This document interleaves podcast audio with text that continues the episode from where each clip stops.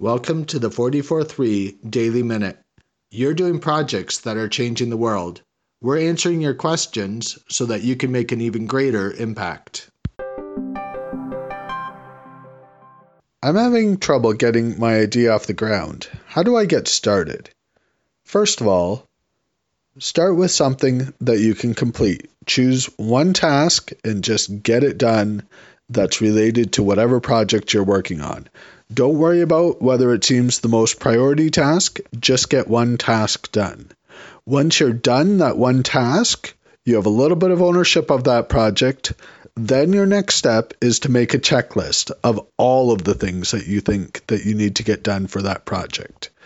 Once you have that checklist done, look it over and start with one thing on that list that you can show someone else that it's complete and that you can use to talk about that project with someone else. Once you have that ta- task done, go and talk to somebody about what you've done.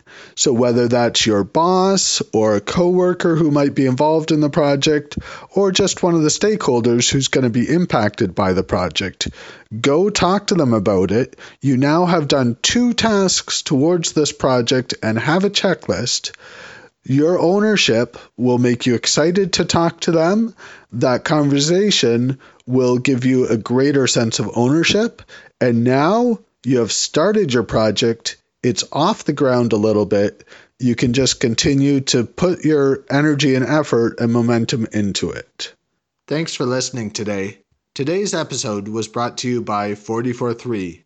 We're providing tools, resources, and services for people who have to manage projects in their everyday work, even though they aren't professional project managers. Visit us today at 44 3.com.